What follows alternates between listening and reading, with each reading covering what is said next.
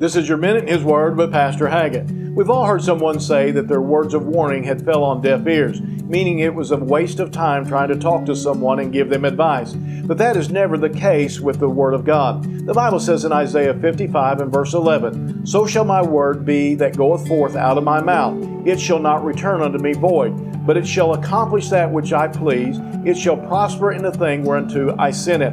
Sometimes it may seem like a waste of time to share the Bible with someone, but it's never a waste of time. The Lord said it wouldn't return unto him void, meaning that it will still has a purpose in that person's life, even if they reject it.